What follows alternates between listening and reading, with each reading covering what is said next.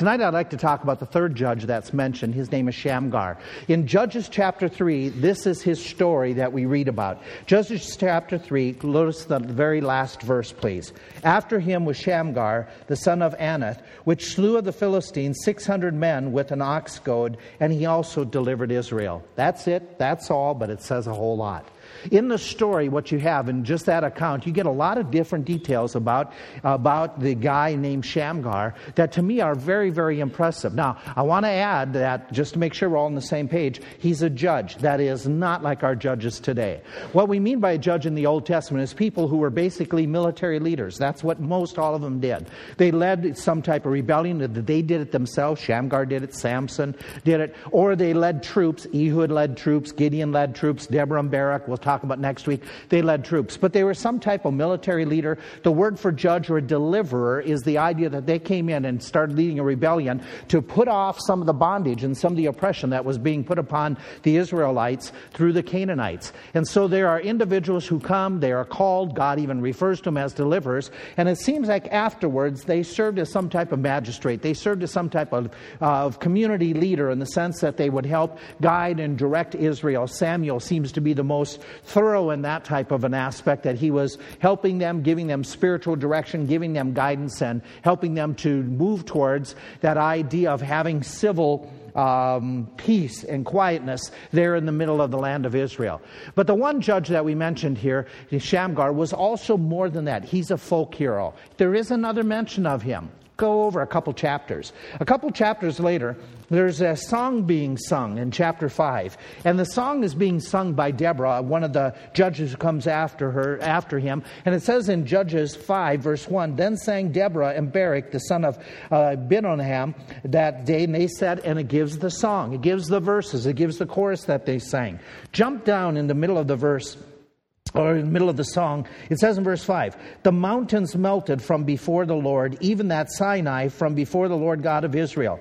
In the days of Shamgar, the son of Anath, in the days of Jael, the highways were unoccupied, the travelers walked through the byways, and inhabitants of the villages ceased. They ceased in Israel until that I, Deborah, arose, that I arose a mother in Israel. Now we get a little bit more information. Now we learn that Shamgar was a contemporary of Deborah and, and Barak. We also know that he was a folk hero, that even in their generation, though they lived at the same time, he had all of a sudden become to the point of notoriety, that they're singing songs about him, that he's included in their choruses and some of their folk songs as a heroic individual. And so she's talking about about Ehud in the previous couple verses. Then she mentioned Shamgar. So his popularity, he rose quickly, becoming this legend in his own time. That's all we know about him. That's all that's written about him. And yet, if we dissect it a little bit further, we learn this. Shamgar was an individual who did not let, I'm going to call it this, what I used to be, my past. He didn't let his I used to be this, his past, keep him from doing something for God.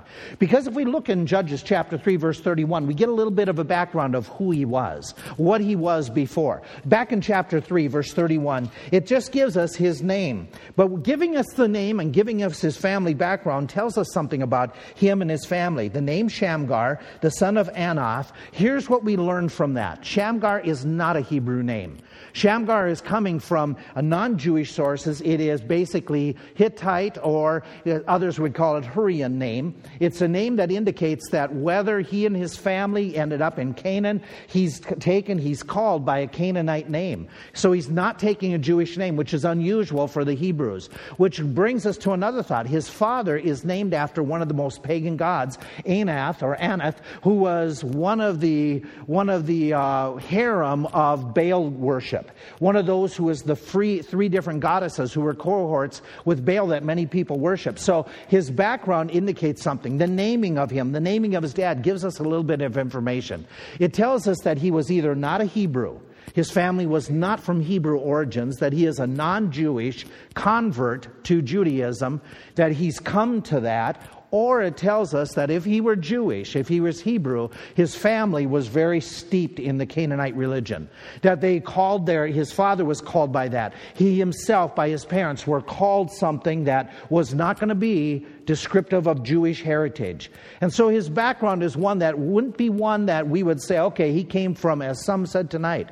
Some said, I grew up in a Christian home. That's probably not Shamgar. Shamgar probably didn't grow up in the same home that some of you did. He would have grown up in some of those different types of home, something like Bob had shared with us, something like some of you have, have grown up in, where you don't hear the Word of God, where you don't hear the gospel, where there's different types of influences there.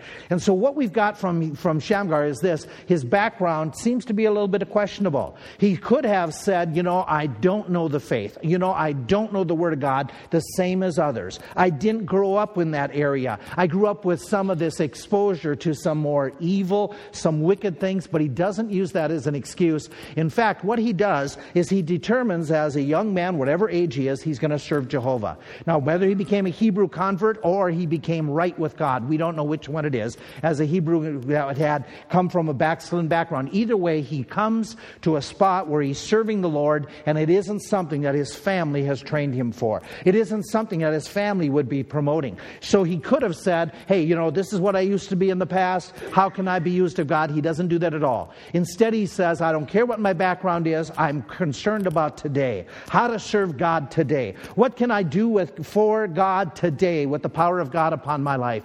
So here's an individual who realizes that God can and will use people with rough, questionable backgrounds as long as those individuals determine to serve Him. And that's where some of you are at. Some of you grew up in some very questionable things. Some of you grew up in some very challenging backgrounds. Some of you exposed yourself by choice to doing some practices that weren't honorable to the Lord. Can God use you today? God uses a lot of people that have questionable backgrounds when they dedicate their lives to Him. You have Abraham. Abraham, whose pagan family had worshiped, but he turns and comes to a point of conversion and moves forward. Moses, with his background of learning about all of, uh, of Egypt and having a lot of that exposure. You have Rahab, who even to this day, when we say Rahab, what do we usually attach with her name? Rahab, the harlot. She, her reputation is always stuck with her throughout generations. You have Ruth, who isn't even born into the Hebrew nation, but she becomes a convert. You have Shamgar. You have you and me.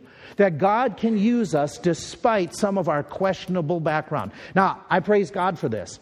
I thank God that there's a good number of you who grew up in Christian homes.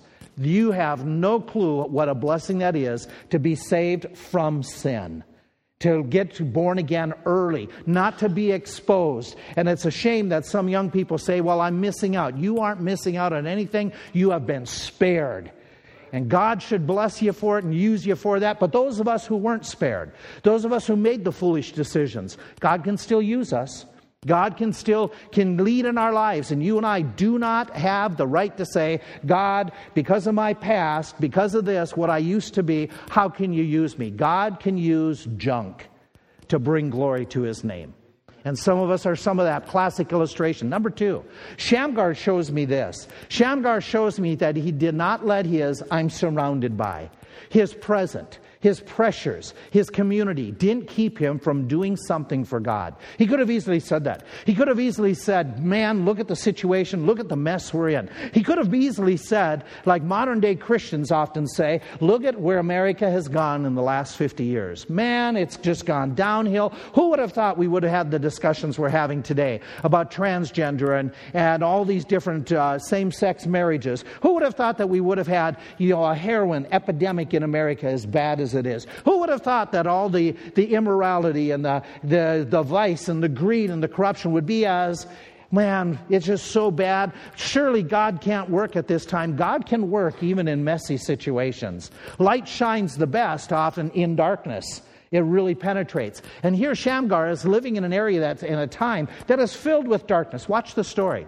Okay? He, back in chapter 5, let's go to the song. And notice what Deborah is saying in her song about the times they live in, down in verse 6. In the days of Shamgar, the son of Anath, in the days of Jael, the highways were unoccupied. What's that mean? When it talks about the highways being unoccupied in the days of, of Jael, we're talking that now at that time period, you have Jabin coming in with the Canaanites And oppressing the Jews in a very serious manner. You're going to have General Sisera, we're going to talk about him next week. You're going to have all of a sudden Jael, who is going to serve by taking out Sisera in a, in a very um, horrible manner of death. You're going to have all kinds of oppression taking place to the point that the highways, literally, the idea is the trade, the commerce has ceased.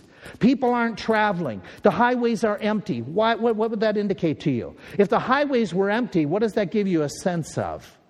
Everybody has prosperity? Just the opposite. There is no prosperity. Why?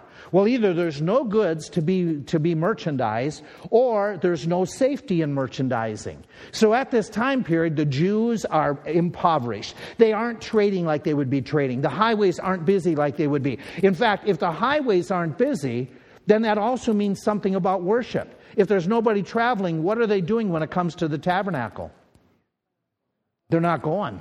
They're not going. So it's giving us an indication that religiously, economically, nationally, community wise, these are tough days. These are days when there is insecurity. These are days when you don't want to walk down the street. These are days that when it gets dark, you say, I don't want to be out at night.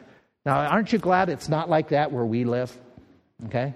That he's got he's saying okay these are tough times this is a really dark area this is really terrible in fact he goes she goes on and makes this comment she says that the days the highways were unoccupied, the travelers walked, yeah, it says, through the different routes. That is, they took, they took secret routes where they wouldn't be seen. And it goes on, the inhabitants of the villages ceased, or literally, if you look, what's italicized, the villages ceased. That a lot of the towns, they just disappeared. A lot of the villages were no longer there. Why? Because nobody was was able to live there. There wasn't the, there wasn't the foodstuffs, there wasn't the, the protection, and so a lot of the villages are being plundered. Even those who live there, the Canaanites come through and take away their goods. This is a terrible time. This is an awful time. These are not the good old days that people would sing about. This is a horrible time that they're living in, and then you have added to it, that's the Canaanites under Jabin. Then you are under, under Sisera. Then you go back to chapter 3 and read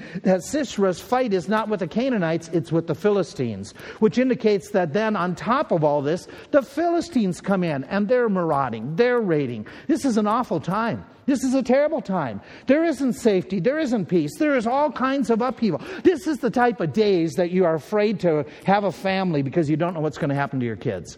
This is the type of time that you're fearful and you just you just cringe and you say, "Oh man, what a horrible time." And for many, there's believers who would often say, and would often throughout history, boy, it's just so bad, it's so evil, it's so terrible. You know, it, it, we, we should just run away. We should just give up. We should just hole up and just bring the gates around us and around our home and don't dare do anything for the Lord. But Shamgar isn't of that mindset. Shamgar is going to say, I want to do something for God. I want to make a difference. I want to be the salt upon the earth, the light upon the world. I want to reach out, do something, help my people out. And so in this risky time, in this lack of security time, in this economically depressed time, in this dangerous time period, here's Shamgar standing up and saying, I can be used of God. I don't care about my past. I know it's a rugged past, but God could use me. He can use junk. God, he's saying, you know, I know it's a dangerous spot. I want not wanting to be foolish, but you know, and I know that there's serious problems, but God can work through me. God can do a work in this dark region. God can, God can use me. And so, despite the social pressures, despite the oppression upon the people, despite all the upheaval, the opposition, the enemy, if you would, the, the enemy physically to the nation of Israel, the spiritual enemy that we face, he says, I'm going to move forward. I'm going to put my hand to the plow, literally, and I'm going to walk forward and do something for God. Are you that type of mindset? Are you an individual that says that I'm going to not let the pressures of society stop me? Listen, we've got pressures in our society that shouldn't stop you from sharing the gospel. It shouldn't stop you from living a light, a life that is a light with purity. It shouldn't stop you from ministering to the poor. It shouldn't stop you to showing the love of Christ. It shouldn't stop you from worshiping, from sharing your faith, from doing what's right, to helping out even those who are victimized by the cruelty and the criminals of this society. You should be an individual that says that I'm not going to let the pressures, I'm not going to let the opposition, I'm not going to let the, the main big problems overwhelm me. I'm going to seek to make a difference in my school. They aren't going to be promoting Bible classes, but I can try. They aren't going to, at work, say, Yay, cheer, here's somebody who wants to have a life of integrity, but I can try to make a difference by living with righteousness. It's not popular. To be focusing on the elderly, but you can share Christ with them. You can do something. You can minister to the troubled youth. And boy, sometimes that's scary because of the trouble that some could bring to your life. But, you know, here's a man, Shamgar, if he lived in our day, he would reach out. You can do something to feed the, the poor, to help them out. You say, but it's so overwhelming. Yeah, it can look that way, but you can make a dent. You can make a difference. You can do something to help some peoples out in sharing the word of Christ by sharing your foodstuffs come this Thanksgiving, even through bounty boxes. You can minister. You can minister in a jail. You can minister in a nursing home. You can minister to people in your neighborhood. You could venture into a Bible study. You could reach out to others. Even those who are sick and those who have diseases, you can minister to them if you have an attitude of Shamgar where you say, I'm not going to let the pressures and the problems of surrounding to stop me from doing what Christ has called me to do. Christ has called me to be a light, to be the salt, and I want to impact others for His glory. I want them to see that they need to be born again. And one of the ways to do that is to be able to help them out with genuine needs, reach out and make a difference in their town and their community. When we were in Anchorage visiting the Alaska, uh, our, our missionaries up there, we visited a church that they started a ministry that I, I'm just admiring. There was about, uh, about 70 people in this church. And they're in a community that over the years, it has the, the area that they live in, it's basically in this area of the town gotten worse and worse and worse. The uh, economy has bottomed out in that neighborhood. There's crime raising up. And so these church people thought, well, should we move out of this area? Or if we believe God has planted us here, should we become a light to our community? So they started a ministry a year or a year and a half ago that what they do is on Sundays is they have their service and then several families every Sunday they rotate through the church. There's like uh, eight families, six, eight families that they make a meal. And then whoever comes to church that day, they serve a meal. And so they advertise that, that there's a lunch after the service, come to the service, and there's a meal. And it can be soup, it can be sandwiches, it can be whatever these families pay for, they make, they bring, they have it, and they feed these people. And a lot of the people from the community come. Because a lot of them, this is the one meal that they're sure they're going to get that's a hot meal. And so they come because it's a very impoverished area. And then once a month, what they do is the people in the church, they give foodstuffs. They put it in a pantry. They also know of, um, um, what do we call those, where foods are, uh, like a, a, they go to a place where there's a lot of food given. Uh, a food bank. They go to a, thank you. They go to a food bank and then the food bank gives it to the church, um, you know, a couple pickup loads of food and they bring it back. And then once a month on a Sunday after services, then they allow them to go into the food area and take out a bag of groceries, one or two bags that they help out the people in their community. It has given them opportunity to share Christ. They have led a number of individuals who are in poverty and have nobody helping them. They've seen this display of Christian care and concern. There have been a number of derelicts, there have been a number of individuals who have been on the drugs, alcoholics, things like that, who have gotten born again. Their lives are changed. And it said, uh, and Alan was telling me he really enjoys doing Bible study with them because they sit there and they are so hungry and they want to learn and they, they're affected. Their background has affected them mentally to some degree, physically to some degree. But here they are. This church has become creative to try to reach into where they're at because a few of the members got a burden to say, we could do something. We're not going to solve all the problems, but here in our community, how can we have a better outreach? What a challenge. I keep on thinking about that group, keep on thinking, what can we do? What should we do? What can you do? What can you as an individual look at where you're at? What can you do to venture out to say, I'm not going to let my surroundings of my neighborhood stop me from being an impact for Jesus Christ? Be a Shamgar who doesn't let his past stop him, who doesn't let the pressures around him stop him. There's something else that strikes me. He always, it's not just his past, it's not just the pressures, but I want you to see something else. He doesn't let his personal poverty, he doesn't let his lack of stop him from doing something for God. If you look at the story, and there's not a whole lot there, but we get a little bit of information, we know that he's a farmer. Because of the weapon he uses. He uses an ox goad. We know that farming is not really going well at this time because of all the plundering, the villages ceasing. We understand that this is not a time period where the Hebrews are getting wealthy. They're being, they're being taken, fleeced by the Canaanites and by the Philistines coming through. That's going to cause them to call upon the name of the Lord and cause them to come to a point where there's repentance. And then you have Shamgar, who does not have the best of weaponry. He picks an ox goad, it says, back in chapter 3, verse 31. His weapon of choice is probably not his weapon of choice, but it's basically it's what he's got. It's all that is left. This ox goad that he uses is a tool that the farmers would use, and it's a tool that typically looks like this eight feet long, 10 feet long. It had either a blade at the top end of it or that you could prod the animals with, and then you could also take that blade and after you're plowing, you could use it to shave off, to, to cut off the dirt that clung to it, that got stuck to the plow, or you could poke the oxen with the tip of it. And sometimes it wasn't that little blade, sometimes it was just a sharp metal tip at the end of it that looked kind of like an arrow okay, without, with just a point to it. And so that's the weapon. This is a common weapon in the ancient Near East, the either. This is just something that the normal farmers, the average tool that they would have. It isn't what you and I would pick to go against 600 people. Me, I would gladly go against 600 Philistines if I'm in a tank, full armor, and I've got weaponry of modern day. Then I'd feel comfortable. Shamgar doesn't have that. Shamgar doesn't even have the weapon, doesn't have a sword, he doesn't have a shield. And it's even talked about in Psalms where it repeats another phrase about this time period that they were without sword and shield.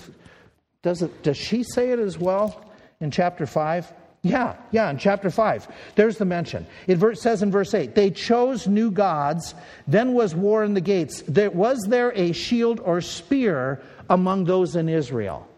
So weapons were gone. They didn't have the things. They were the, the invaders made sure they could and stockpile weapons. So here comes Shamgar. I'm going to do something for God. I'm going to resist the Philistines. I'm going to protect the community. A community that's being taken advantage. A community where we don't have safety. A community where our villages are disappearing. I'm going to go and fight the fight. And he picks an ox goad. He picks just a common weapon, a stick with a blade at one end, and he goes into battle. And he battles 600 Philistines. Folk, those are not great odds. 600 to 1. They wouldn't be the odds that you and I would choose. He's basically weapon poor, okay, by choice of weapon with what he had. But he's also warrior poor. He doesn't have a lot of people joining his ranks. He doesn't, he's not one of a great crowd.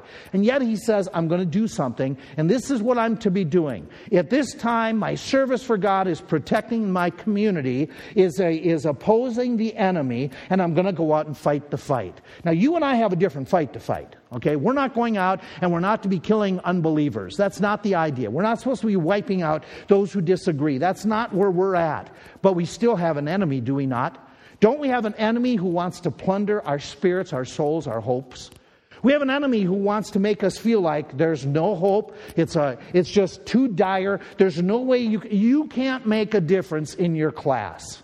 You can't make a difference at your school. The, the enemy will try to convince you you can't make an impact for Christ at work. It's just impossible. There's too many hard hearts. It just won't work. And you need to respond by saying, listen, with God, I am in the majority.